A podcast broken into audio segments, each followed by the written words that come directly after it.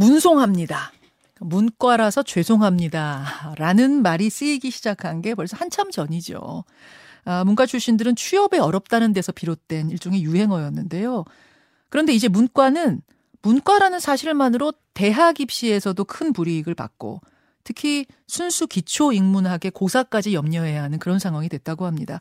지난 금요일에 수학능력시험 성적표가 배부가 됐는데요. 또다시 이과의 문과 침공이 심각하게 우려되는 상황이라고 해서 이게 대체 무슨 얘기인지 오늘 자세한 얘기 입시 전문가와 함께 나눠보겠습니다. 종로학원의 임성호 대표 어서 오십시오. 네, 안녕하십니까. 정시 지원이 12월 29일부터인가요? 네 네, 29일부터 그렇죠? 시작됩니다. 이제 이제 수능 성적표 받고 정시를 어디에 지원해야 될까 막 고민하고 있는 시점인데 많은 학생들을 현장에서 보고 계시니까 누구보다 상, 상황을 정확하게 보고 계실 거예요. 우선 올 입시의 특징을 한 줄로 딱 설명해 주신다면? 뭐 수학 수능 시험이었죠. 그러니까 수학 시험을 못 보면은 사실은 경쟁력이 없다.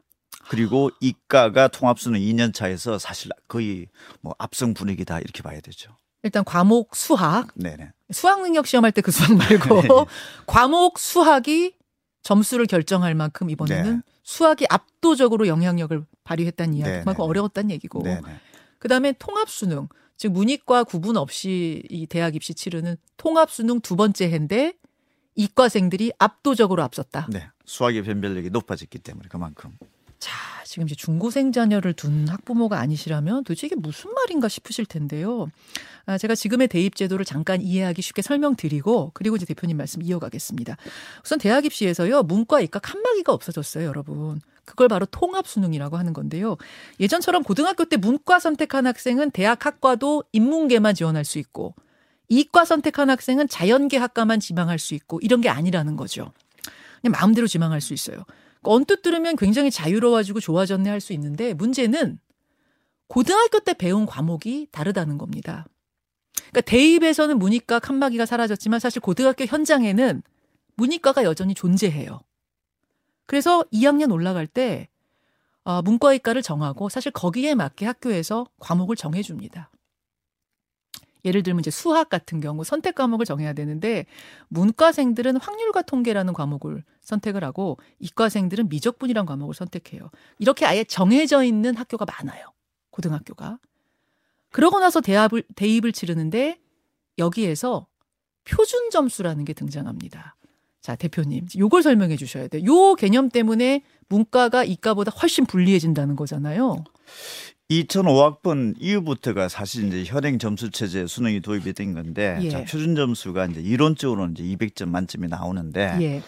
어렵게 출제되면 출제될수록 이 표준 점수는 높게 이제 나타납니다. 음. 그래서 어 200점이 나오지만 실제 이제 어렵게 출제됐을 경우에 계산을 해보면 한 100, 한 40점대가 나오면 아주 어려운 수능이었다 아. 이렇게 되는 건데 예. 지금 이제 통합 수능에서는 문과하고 이과가 수학 시험 문제를 이제 30 문제를 풀어보는데 네. 22문제는 문과 이과 구분 없이 시험을 보니까 예. 보게 되는 거고 이게 음. 거의 한 70점이 넘어가는 거죠. 그렇죠. 그다음에 8문제가 이제 문과 이과 따로따로 이제 시험 시험지를 풀어보게 되는데 네. 문제의 핵심은 어느 집단에 속해서 있느냐에 따라서 점수가 같은 점수를 맞고도 달라진다라는 거죠. 만약에 문과에 속해 있다라고 하면은 네. 문과 집단의 학생들은 그 22문제 같이 풀어보는 문제가 점수가 낮게 나옵니다. 평균적으로. 공통 과목이라고 그렇죠. 하는 공통 과목 평균이 문과생들은 낮을 수밖에 없죠. 원래 네. 이제 수학보다는 인문계 쪽 과목을 더 좋아하는 친구들이니까. 그렇죠. 그래서 그 집단에 낮은 집단에 줄을 서게 되면은 내가 아무리 100점을 맞았다 하더라도 상대방 그 이과 100점 맞은 학생들에 비해서 표준 점수가 낮게 나옵니다. 그러니까 잘하는 아이들 틈에서 점수를 100점 맞은 아이는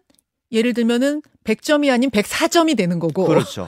더 수학을 좀 뭐, 못하는 아이들 사이에서 내가 100점을 맞으면 난 그냥 100점이 되는 거예요. 그러니까 문과에서 금년도도 100점을 맞으면은 그 142점이 나오는데 네. 이과에서 한 개도 안 틀리면 145점 3점 차이가 벌어진 거죠. 자, 이거는 잘했든 못했든 어, 내가 어떤 집단에 줄을 섰느냐에 따라서 문과에 줄을 네. 서게 되면 수학 점수가 낮게 나옵니다. 아, 이게 잘 이해가 안 가실 거예요. 왜? 왜 이러시는 분들이 계실 텐데 이게 그러니까 어, 과목은 다른데 점수를 조정해야 되다 보니까 그 표준 점수 조정식이라는 걸 따르다 보면 이런 현상이 발생한대요. 그러면 사실 요새 대입에서는 1.2점 가지고 막 갈리잖아요. 엄청나죠. 예. 엄청나죠.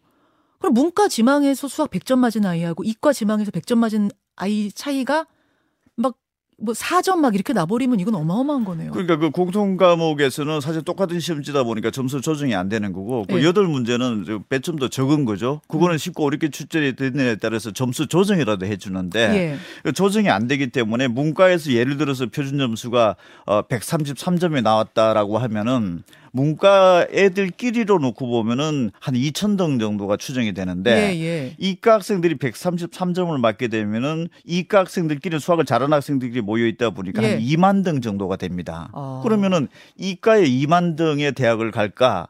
차라리 문과로 넘어와서 한 2천 등 대학을 갈 것인가. 그러니까 소위 말해서 한 top 10 대학을 갈 것이냐 음. 아니면 서연고급으로서 차라리 문과에 합격을 하겠느냐 이런 선택의 문제가 발생을 하는 거죠. 그러니까 저 학교 다닐 때 저 입시 치를 때처럼 문이과가 나뉘어진 입시라면 뭐 어떻게도 상관없어요. 상관없는데 지금 칸막이가 사라지고 나니까 자연계를 고등학교 때 주구장창 준비하던 학생이 갑자기 수능 시험 치르고 나서 마음을 바꾸는 거예요. 나 인문계로 가겠다. 그러면 소위 더 좋은 학교 간판을 딸 수 있겠구나 이렇게 되는 거네요. 네. 그러네요. 이런 식으로 3학년 3년간 자연계 준비하던 학생이 갑자기 인문계로 바꾸는 경우가 어느 정도나 됐습니까? 22학년도에. 작년도에 이제 서울대학교는 문과 전체 합격생의 절반이 이과 학생이 차지를 했고 잠깐만요. 입학을 하고 났어요. 네네. 서울대 인문계, 그러니까 문과계 문과계 학생의 절반이 고등학교 때 이과 전공했던 학생들이에요. 그렇죠. 와. 아, 진짜요? 그리고 서울 소재 한 중상위권 대학들에서는 일부 대학에서는 그 문과생 전체의 80%가 이과생. 그리고 서강대가 그랬다면서요. 어, 뭐 특정 대학을 좀 밝히기는 그렇지만 아니, 보도는 뭐 그렇게 네. 났습니다만. 그리고 뭐 어, 경희대학교 같은 경우는 한 60%가 넘는 거죠. 근데 문제는 이제 학과에 따라서 달라지는 거죠. 네. 어떤 학과는 어, 문과생 전체 합격생의 한 95, 6% 거의 다 이과생이었다는 얘기죠. 그럼 사실은 이 사실을 알고서 문과 학생들이 어, 원서를 내기가 굉장히 두렵겠죠. 아니 대학에 그러니까 문과 계열 학과인데 80, 90%가 고등학교 때 이과 전공했던 학생들이 시험을 치른다고요? 실제 이제 합격으로 이어진 거죠. 지난해, 합격으로. 지난해 통합수는 1년 차인데 지금 현재 2년 차에서 12월 29일부터 원서 접수가 어. 이제 정시가 시작이 될 텐데 예. 이런 사실을 알고서 사실 문과 학생들이 어, 원서를 내기가 굉장히 두렵고 또 눈치를 볼 수밖에 없는 상황인 거죠. 자, 여기까지 듣고 이제 이렇게 말씀하실 분이 계실지는 모르겠어요. 아니, 그게 뭐가 문제냐. 이과 학생들이라도 어, 대학을 문과 가서 열심히 하면 되는 거 아니냐. 뭐가 문제냐 하실 수 있습니다만 그게 문제가 아니고 정만 걸어두고는 다시 이과 공부를 하고 뭐 이런 식으로 돼서 지금 대학에 그러니까 상하탑에 문과 쪽 뭐 교수님들은 굉장히 곤란해 하신다면서요. 그러니까 이과에서 문과로 넘어오는 거는 대부분의 대학들이 지금 다 문호를 지금 다 열어놓고 있고 예. 또 반대로 문과에서 이과로 넘어가는 거 다 잠궈놓고 있죠. 수학은 무슨 과목을 해야 되고 또 음. 과학 과목 과학 과목을 반드시 시험을 봤어야 된다. 네. 그런데 사실 지금 현행 그 통합수능 구조에서는 문과가 이과로 넘어가는 것을 허용을 해준다 하더라도 의미가 없죠. 수학에서 원체 점수가 뒤지기 때문에. 예. 그러니까 어, 이과에서 문과로 넘어오고 이런 부분들이 사실 문과생들 같은 경우에서는 막상 원서를 내는 단계에서도 엄청난 어떻게 보면은 눈치를 봐야 되는 거고 음. 이 피해 정도 피해라고 표현이 좀 그렇지만은 어쨌든 어 거의 90% 이상이 이과에서 차지를 했다라고 하면은 네. 선뜻 원서 내기가 굉장히 두려운 거죠. 그럼 인문계 학과를 오고 싶어 했었던 학생들 진짜로 하고 싶었던 학생들이 오히려 밀리는 거고 내가 이과를 가고 싶은데 그냥 대학 간판 따려고 문과로 지망했던 학생들은 또 걸어놓고 재수하고 뭐 반수하고 이렇게 되고 그렇죠 문제가 이제 이과에서 문과로 넘어올 때 우리가 당초 예상은 예. 뭐 문과에서 상위권 학과로 예상을 했었죠 뭐 예. 경제학과라든지 경영학과 통계학과 뭐 음. 이런 쪽으로만 예상을 했었는데 사실 이과에서 문과로 넘어오는 그 범위의 학과 자체가 예. 어문 계열부터 시작해서 거의 전방위적으로 지금 현재 나타나고 있다라는 거 이런 부분들도 어떻게 보면 조금은 어, 상황이 조금 그 심각하게 가고 있는 상황이다 이렇게 어. 볼 수는 있습니다. 아니 나는 자연계를 가야지 뭐 공대 가야지 하고 내내 고등학교 3년 동안 준비했던 학생이 갑자기 뭐 어문계 가고 뭐 철학과 가고 이런 적응도 어려운 거 아니에요, 사실? 그러니까 전공 적합성 이런 부분들 지금까지 굉장히 많이 또 교육도 해왔고 뭐 학생부 종합전형에서 네. 그런 부분에 많이 좀 교육이 됐지만은 사실은 이과에서 문과로 넘어오는 거는 현장에서 놓고 봤을 때는 그냥 가장 중요한 것은 대학의 브랜드다. 브랜드 간판. 이 부분이 이과 학생들에게도 지금 현재 무시할 수는 없는 분위기다는 게 아. 사실 조금 놀라운 사실이죠. 하. 이렇게 되다 보니까 여러분 아마 뭐 저 같은 세대만 돼도 잘 이해가 안 되실 텐데 지금 이제 고등학교에서 어뭐 자사고라든지 이런 학교에서는 거의 이제 문과가 문과 지망이 소멸해 가고 있다면서요. 한 12개 여고의 경우도 12개 반 중에 이과가 10반 이상이다. 막 이런 얘기도 심심치 않게 들려요. 그러니까 문과생이 좋은 고등학교 가서 내신 따기가 참 어렵죠. 네. 그 원체 숫자도 적고 또 밀리는 거고 음. 이러다 보니까 오히려 요즘에서 이제 문과 학생들 같은 경우에는 어, 외구나 국제고등학교 가서 문과 학생들만 모여 있는 공간에서 차라리 공부를 하는 것이 좀 유리한 것 아니냐 음. 이런 어떤 그 상황도도 지금 현재 어, 나타나고 있는 상황인 거죠. 예. 알겠습니다. 자, 통합 수능 체제 취지는 좋은데 막상 실행해 보니까 이제 이런 어떤 왜곡된 현상들이 나타나는 건데요. 어, 어떤 해결책이 없을까요? 그러니까 문제 핵심은 어, 수학 시험을 봤을 때 문과 수학에서 어, 내가 이 점수면은 문과에서는 전국에서 몇 등인지 음. 그리고 이과에서는 전국에서 몇 등인지 자료 자체라도 공개가 되면은 아. 이 점수로 인해서 어느 정도 문과 학생들이 좀 어, 피해라든지 또는 어떤 그 예측을 하는 데 있어서 참고가 되는데 네. 국가에서 시험은 봤는데 수학은 세 갈래로 나눠 놓고 점수는 그냥 수학 이렇게 나오는 거죠. 예, 예. 그러니까 어, 뭐 입시 기관들에서 예측을 하고 이런 부분들을 정말 걱정을 할 만하고 우려될 부분 부분인지 음. 아닌지는 사실은 어, 국가 차원에서 통계적인 데이터라도 공개를 해주면 투명하게라도 네네. 좀 해달라. 그렇다면 우려했던 부분보다는 문제 심각성이 그다지 크지 않다라든지 음. 이렇게 되면 불편한 어떤 그 고민들을 안 하게 될 텐데 지금은 어떻게 보면은 음. 이 부담이 수험생 학부모들 입장으로 놓고 봐서 굉장히 큰 부담이 된 거고 네. 이게 맞는지 안 맞는지조차도 모른다라는 거죠. 아. 그리고 우리 그리고 이런 부분이 맞다라고 하면은 그에 네. 따라 어떤 해결책이 될 텐데 네. 지금은 문제의 핵심 자체가 팩트 자체가 체크가 안 되고 있는 상황이다 보니까 해결책의 어떤 그 제시점 자체도 사실은 지금 현재 단계에서는 불가능한 거죠. 아, 그럼 지금 이과의 문과 침공이 심각하다는 것도 명백한 데이터가 아니라 나중에 합격하고 나서 보니까 이 학관 이렇네, 이렇네, 이거 모아가지고 입시 전문가들이 지금 말씀하시는 거군요. 이과에서 문과의 교차 지원이 될 것 같습니다라고 예상을 했는데 네. 막상 나중에 대학에서 결과를 공개했을 때는 사진 팩트로 드러난 거죠. 예, 그러면 금년도 예. 2년 차에서는 더 심각한 것 아니냐. 그럼 이거 어떻게 해야 되나? 난 문과인데 진짜 난 찐 문과인데 이과 아이들이 다 침공해 오면 그럼 난 어디 써야 돼? 이제 이런 고민들을 그렇죠. 그리고 또 이과에서 문과로 넘어오는 것들을 대학들에서 보면 막는다라는 정책을 펼친다 하더라도 사실 대학 입장에서는 네. 이과에 우수하고 점수 높은 학생들이 들어오고 있다라고 하면 그걸 또 마다할 이유도 없어지고 마다할 이유도 없어지고 거죠. 심각합니다. 여러분 심각합니다. 잠시 후에 유튜브로 조금만 더 이야기 나눌까요, 대표님? 네, 네. 고맙습니다. 자, 이제 라디오 청취자들하고는 인사 나누고요. 우리가 이런 이야기를 할 기회가 별로 없죠. 뉴스쇼에서는. 진짜 1년에 한, 한 두어 번인 것 같아요, 임 네. 대표님. 그래서 오늘 어렵게 모신 만큼 제가 그냥 보내드리지 않고 조금만 더 얘기 나누려고 여러분 질문도 좀 받고 하려고, 아, 양해를 구했습니다. 일단 남아주셔서 감사드리고요. 네. 다행히 종로학원 본사가 이 목동 근처더라고요. 네, 작년에 일로 옮겨가지고 그래서 네. 가깝게 또 예, 그렇습니다. 아, 다행입니다. 제가 조금은 덜, 덜 죄송하게. 아니, 무슨 이야기를 하다 말았냐면, 그래서 이제 문과와 이과의 칸막이가 사라져서 그냥 언뜻 들으면, 어, 그렇지. 어, 고등학교 때 문과, 뭐, 예를 들어, 철학과라고 하죠. 고등학교 때 철학과를 내가 가야지라고 생각하다가도 막판에 뭐 공대 가고 싶어지는 거 아, 수도 있는 거 아니야? 그럼 지원하게 해줘야지. 또 뭐 공대를 가고 싶다가도 막판에 철학과 가고 싶을 수도 있는데 그러면 열, 열어 줘야지. 막연하게 생각하면은 아 되게 이상적인 것 같은데 그러니까 현실은 지금 그렇지가 않다는 거잖아요. 네네. 문과에서는 이과 지망을 못 하고 이과에서는 문과 학교 학과를 지망할 수 있는 이런 구조가 돼버렸다는 거잖아요. 그렇죠. 문과에서는 지금 현재 의대, 치대, 약대 지원 네. 못하죠. 못하죠. 과목이 막혀 있죠. 그런데 이과에서는 뭐 의대 준비하다가도 뭐 중문과로도 오기도 하고 아무거나. 네네. 그게 이제 이해가 안 가신다는 분이 아까 질문에 있었어요.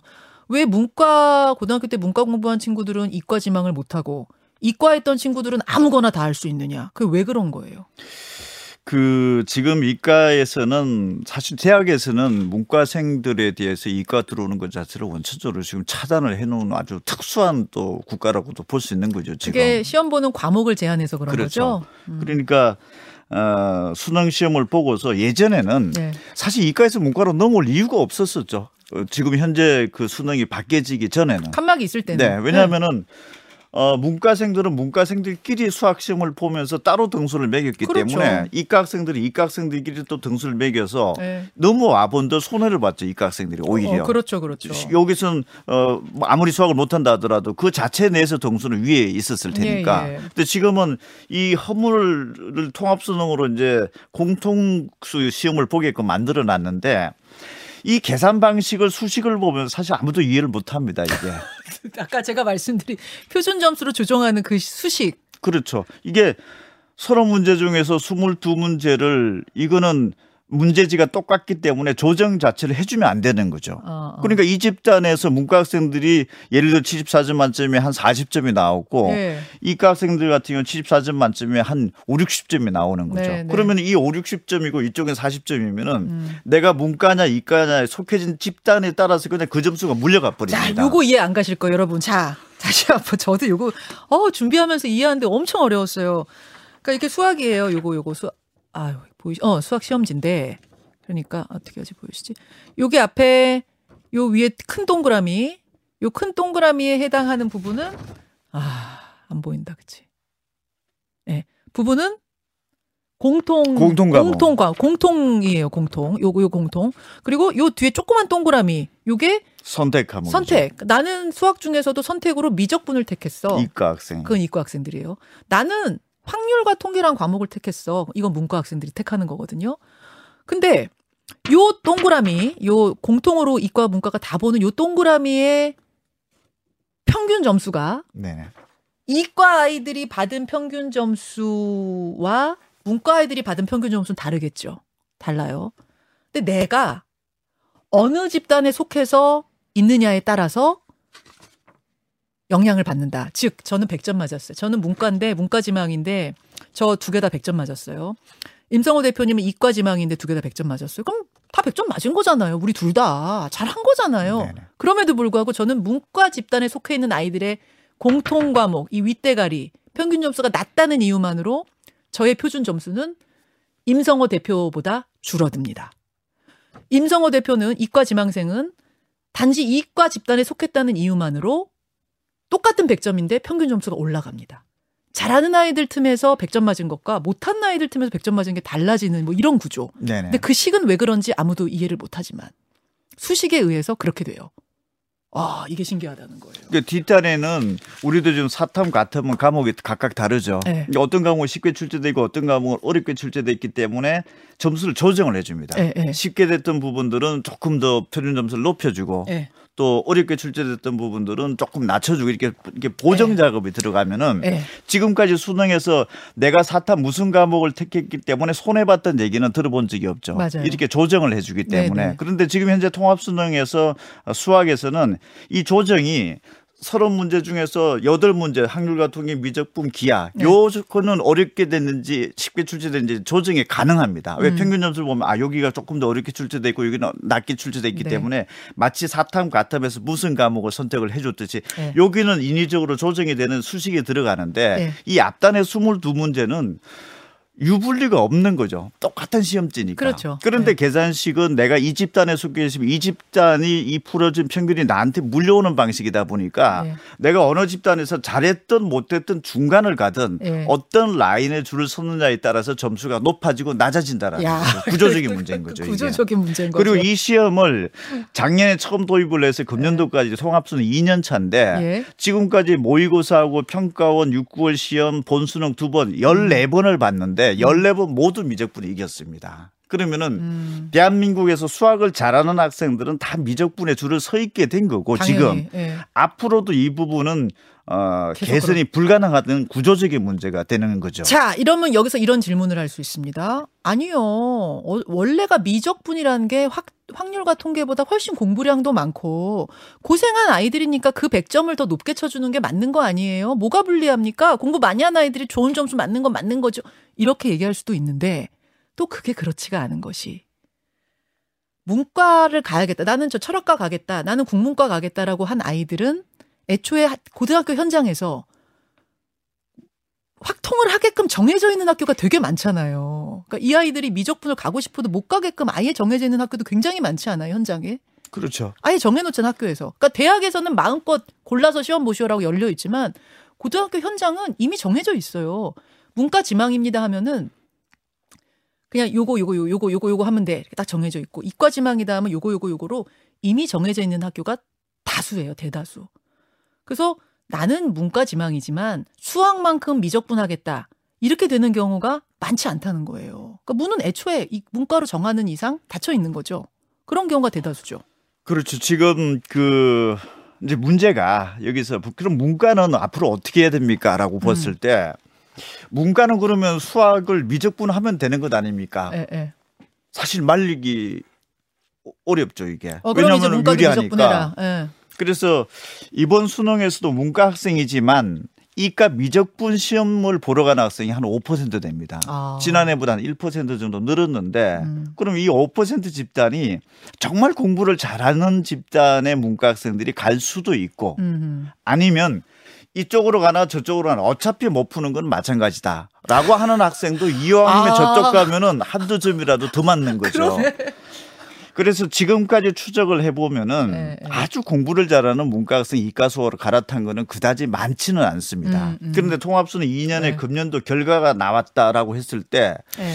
지금 이 방송을 듣고 계시는 중학교 부모님들이 만약에 중학교 2학년까지 이 수능 제도는 그대로 갑니다. 네. 그러면은 문과지만 이과 수학을 안 하면은 100점 맞더라도 손해를 보는구나. 음, 음. 이게 만약에 기정사실이 된다라고 하면 선택 여지가 없는 거죠. 다 이과 가죠. 그러면 문과는 제가 아까 예를 들어 드린 것처럼 12개 고등학교, 고등학교에 이제 한 학년 12반 중에 문과 두 반, 한 반, 뭐, 소위 말하는 공부 잘하는 고등학교일수록 더더더.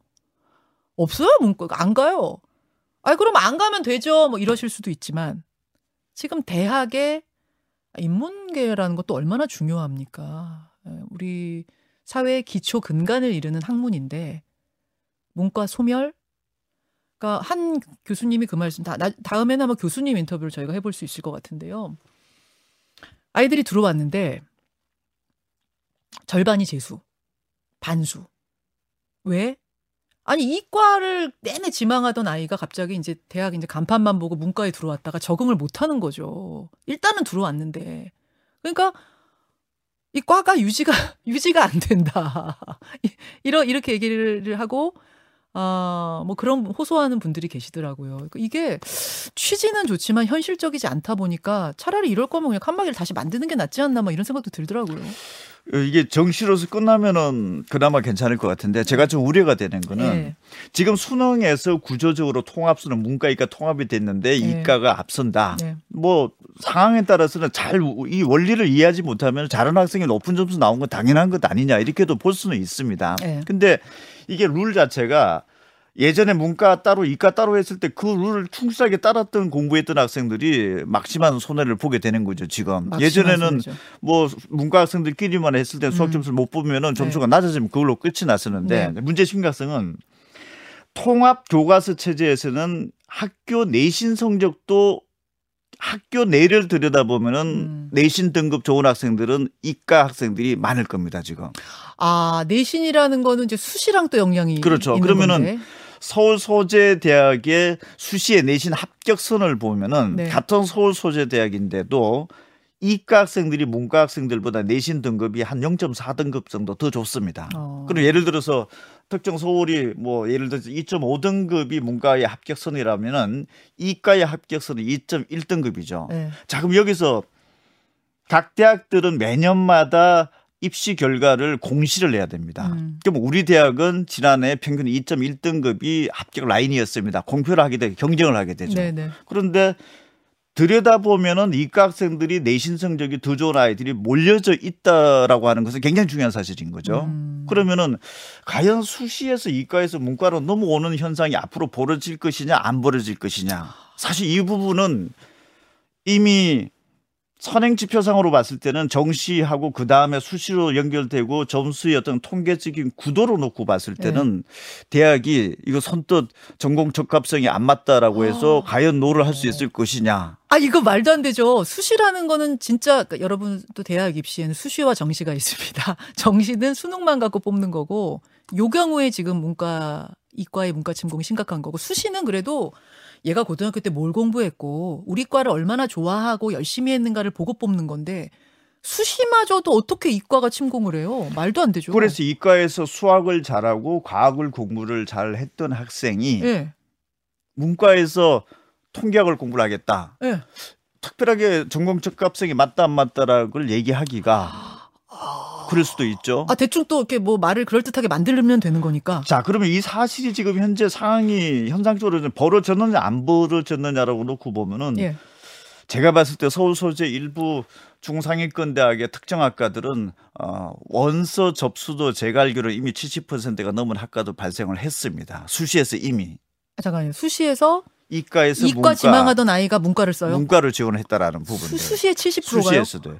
그러면은 정시라고 하는 부분들은 예. 팩트적으로 점수 자체가 이과생이 높은 점수를 가지고 있기 때문에 너무 유리하다라는 게 예. 근거가 명확한 거죠. 예, 예. 그런데 수시에서는 그러면은 여러 가지 서류도 있고 학교 예. 생활 기록부도 있는다라고 하는데 예. 문제의 가장 큰 핵심은 수시에서도 예. 내신 등급인데 내신 등급이 같은 동일 학교에서도 이과생이 더 좋으냐 문과생이 더 좋으냐 전체적인 거시적으로 놓고 봤을 때 대학은 내신 성적 좋은 학생들을 공표를 하게 돼 있죠. 그렇죠. 그런데 대학에서 공표를 할 때 우리 대학은 학생부가 아~ 좋아서 뽑았습니다라고 하는 것들을 명확하게 수험생들한테 전달할 메시지 전달 방식이 없죠. 네. 그럼 대학은 어차피 서열화가 되고 대학 브랜드 그렇죠. 위주가 되는데 음. 지금 수시에서 대학 브랜드는 학교 내신 성적의 교과 등급, 등급. 정시에서는 어, 수능 점수, 점수. 이 순서대로 대학을 판단 내릴 수밖에 없는 구조적인 지금 현재 메커니즘인데 그래서 이 부분을 그냥 어 계속적으로 갔다가는 와. 아마 수시 정시의 기본적인 지금까지 형성돼 네. 왔던 틀 자체가 무너질 수도 있고 어. 만약 그러면 수시에서 그렇다라고 하면은 네, 네. 수시에서도 어 문과를 준비했던 학생들도 음, 음. 뭐 의대나 약대 갈 수 있게끔 해줘야 되는 것 아니냐 음. 이런 어떤 그 어필이 또 음. 동시에 나올 수도 있는 거고. 근데 지금은 다 과목이 달라가지고 막혀 있는 거죠. 거죠. 문과가 이과는 못 가요. 예, 고등학교 때 배운 게 달라서. 근데 이과는 문과로 올 수 있는 구조라는 걸 일단 기본적으로 아시고 지금 말씀하신 거 들으니까 더 심각하네요. 수시라는 건 예를 들어 무슨 과라고 할까요? 뭐 국문과, 영문과. 그럼 이 아이가 고등학교 때 얼마나 거기에 관심을 있는 갖고 있었는가를 보면서 사실은 뽑게 돼 있는 건데 그 학교에서는 나중에 공표는 내신 우리 학교 합격생들의 내신 점수로 공표를 하게 되니까 그냥 이과 쪽 관심이 있었다 하는 아이들인데도 내신 좋으면 자꾸 뽑는 쪽으로 가게 된다. 와. 그러면은 뭐 공대 가려고 했던 애가 갑자기 무슨 뭐뭐 뭐 국문과 가고 이런, 이런 일들도 수시에도 벌어지고 저희가 이런 부분들이 공대 가려고 했던 학생들이 네. 어문계로 오는 게 너무 비약적인 얘기지 않느냐 이렇게 할 수도 있죠. 근데 네. 지난해 통합수능 1년 차에서 정시에서 실제 이런 구도가 나타나는 게 저 개인적으로도 충격이었습니다. 어. 저는 정시에서 이과에서 문과로 넘어오는 게 네. 특정 학과의 국한적인 부분일 줄로 알았었는데 예. 이게 특정 학과가 지금 어 특정되지 않고 있다라는 특정학과라 하면 그래도 이과 쪽과 조금 가까운 성향의 문과, 뭐 경영학과, 경제학과 이런 거에만 국한된 게 아니라는 거예요. 당연히 그럴 게. 줄 알았었는데 예. 예상 밖으로 예. 이건 그냥 결과적으로 보면은 이과생들도 대학이 브랜드구나. 그러면 이제 그 브랜드로 타고 넘어왔는데 그게 계속 그 유지해서 대학을 잘 졸업을 할지 말지에 대한 어떤 그 개수 마크도 붙을 수 있는 거고 네. 대학 입장에서는 정말로 들어와야 될 학생들이 뽑히지 못했고 그렇죠. 또그 학생이 빠져나가고 이런 어떤 공백 네. 상태가 벌어질 수 있는 거고 그게 제일 심각한 거죠 상하탑의 공백. 그러니까 진짜 국문과 철학과 뭐 오고 뭐 어문 계열 오고 싶었던 학생은 정작 못 오고 공대 준비하던 아이가 갑자기 어느 날 말만 하루 만에 바꿔가지고 여기 오면은 적응하겠습니까? 그럼 이거는 진짜 엄청난 손실인 그러니까 거죠, 사회적으로. 어떻게 보면은 지금까지 머릿속에 고착되었던 기본적인 입시의 상식의 틀 자체가 무너지는 상황이 네. 이제 볼 수가 있는 거고 예전에는 수시로 들어온 학생과 정시로 들어온 학생들이 각 대학들에서 이제 입학 사정관 이런 분들이 열심히 발표를 했죠. 수시로 들어온 학생들이 더 열심히 대학 생활을 잘하고 있다. 예, 예. 정시로 들어온 학생들은 좀 그렇지 않다. 이렇게 네. 됐는데 네. 지금은 이제 하나의 아이템이 더 들어가는 거죠. 정시에서 이과에서 문과로 넘어온 학생들이 더 잘 적응을 하느냐.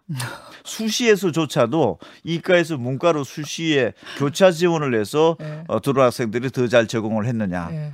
제가 봤을 때 수시는 이과에서 문과로 넘어와서 만약에 합격을 하면은 무조건 그 대학에 다녀야 되는 거죠. 어, 어. 중간에 쉽게 빠져나가지도 않을지도 모릅니다, 이게. 어, 그것도 왜 수시로 들어왔기 때문에 수시라는 제도 자체가 일단 붙으면은 정시 원서를 못 내게 돼 아, 있는 예, 거고 무조건 그, 예, 가야 그렇죠, 되는 거죠. 그렇죠. 그러면은 예, 예. 그렇죠. 이과 학생들이 오죽했으면 수시에 그런 제도 음. 즉 룰을 알면서도 지원을 했을까? 음. 그럼 그 학생은 그게 잘 적응을 하고 고착가 될 수도 있다라는 거죠. 그러면 우리가 보이지 않는 이 상황 속에서 음. 입시의 틀 자체가 새로운 뭔가 스스로도 찾아가는 뭔가 패러다임을 좀 바뀌어가고 있는 거 수도 어. 있는 거죠. 아, 자 여러분 아마 이제 초 아, 중고등학교 초등학교도 아닐 것 같고 중고등학교 학부모 정도 아니시면은 이런 일이 벌어지고 있다는 자체를 모르실 거예요. 모르실 텐데 지금 이 상황이 생각보다 우리 입시 전문가가 현장에서 보시기에는 굉장히 심각한 상황.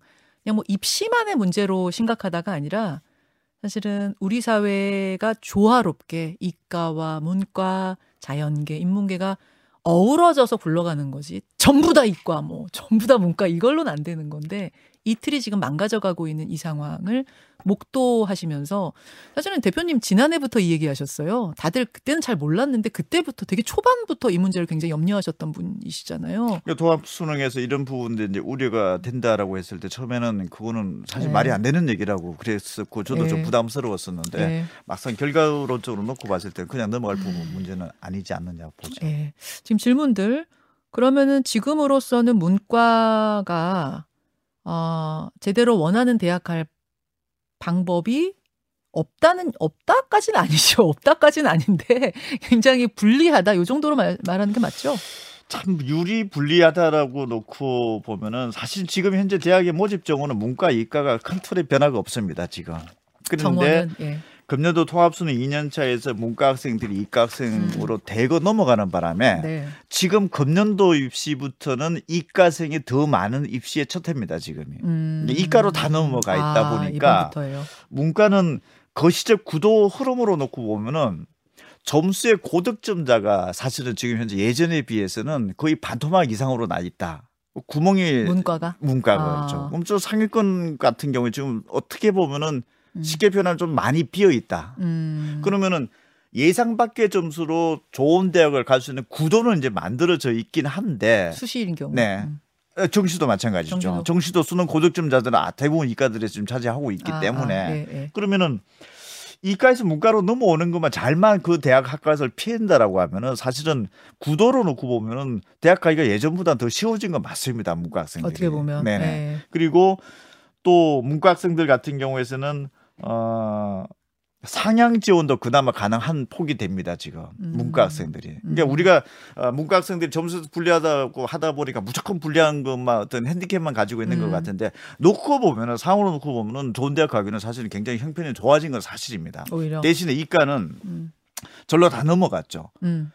음. 점수가 고득점자들이 아주 초밀집하게 모여져 있습니다 지금. 음. 그래서 웬만한 점수를 이과 상위권 학생 맞고도 어, 원하는 목표대에 가기가 굉장히 어렵습니다 지금. 음. 경합 구도가 예전보다 훨씬 더 치열해지고 고밀집되어 있다 이렇게 봐야 되는 쉽게 말할, 말할게요. 잘한 애들이 다 이과를 가서 그렇죠. 그냥 자, 잘한 애들이 다 이과 가서. 그럼 이과 학생들은 정시 지원할 때 상향 지원은 어디냐? 네. 문과 교차 지원입니다. 그래서 타고 넘어오는 겁니다. 네. 이쪽에 네. 너무 많다 보니까 이쪽으로 넘어오면 좀 헐렁하다는 얘기죠. 지금. 넘어오는 거죠. 네. 네. 네. 아, 이해가 됐습니다. 아, 지금 많은 분들이 어우, 너무 복잡해서 무슨 얘기인지 잘 모르겠어요. 막 이런 이런 분들도 계시고. 아예 그 어, 뭐 그러시는데, 그러니까 지금 제가 자꾸 멀리 좀 보자는 이야기를 드리는 이유는 대학 입시 하나만 갖고 볼 것이 아니라 대학에 가서 받는 그, 그, 그 수업들, 학문 연구가 지금 이렇게 원활하게 지금 이루어지겠는가에 대한 이야기를 저희가 좀 더 거시적으로 하고 있다는 말씀을 드리고요. 이제 두 번째 해인데 통합 수능 이런 현장에서 느끼는 문제점들을 좀 보완해 가면서 어떻게 아, 살려갈 수 있을까 이런 고민을 좀 해야 될 것 같습니다. 어, 대표님, 어, 5분만 부탁드렸는데 한 15분 벌써 지났어요. 혹시 꼭 이 말씀은 좀 전하고 싶다. 지금 학부모님들 듣고 계신 분들께 못하신 말씀 있으시다면? 이게 사실 너무 또 걱정하고 불안해 할까봐 저도 많이 좀 그 우려가 되는데 네. 그 자꾸 그 문과 학생들이 음. 계속 피해를 보고 있고 뭐 문과라서 죄송합니다 이런 부분들보다 네. 사실 입시 현장에서 정확한 팩트 자체는 문과 학생들에도 굉장히 큰 예전보다 큰 더 기회가 있다. 이렇게 봐줘야 되는 거고 또 섣부르게 아, 또 문과지만 무조건 또 이과에 가서 또뭐 어, 수학 공부를 해야 된다라든지 음, 이런 부분들은 음, 음. 조금은 차분하게 지켜볼 필요가 있다 이런 말씀을 꼭 드리고 싶습니다. 그리고 저같 저 같은 찐 문과들은 뭐 이러니 저러니 해도 이과 못 가요. 아 싫어요. 싫어서 아니 야 대학 가기가 이과가 훨씬 수월하대 무조건 이과 그렇게 얘기할 수가 없는 게 그냥 죽어도 문과가 좋은 친구들이 있는데 대학 입시만 바라보고 그 나중에 취업만 바라보고 난 이과 가겠다 그거는 아니거든요. 예, 그건 아니기 때문에 저는 그래서 조금 더 합리적으로 아, 자신의 원하는 전공을 살릴 수 있도록 고등학교 때부터 이런 것들이 이런 허, 어, 허술한 부분들이 좀 채워져야 되지 않, 않는가 하는 생각을 하면서 오늘 굉장히 어려운 문제지만 다뤄봤습니다. 아, 대표님 같이 인사를 드릴까요? 어, 감, 아, 영님이 어, 김현정 수학 싫어했구나. 싫어했습니다. 싫어했습니다. 아, 대표님은 수학 좋아하셨나요? 뭐 적당하게. 아니, 그 문, 이과가 정말 좋아서 이과를 지망해야 되고 문과가 진짜 좋아서 문과를 지망하고 요게 자유로워야 되는데 오히려 지금은 자유롭게 해준다 그러고 그걸 막는 쪽으로 가는 게 아닌가 싶어서 저는 그게 좀 우려가 되더라고요. 여기까지 하고 인사드리죠. 여러분 고맙습니다. 고맙습니다, 대표님.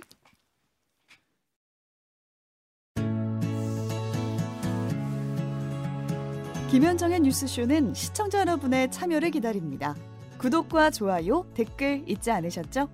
알림 설정을 해두시면 평일 아침 7시 20분 실시간 라이브도 참여하실 수 있습니다.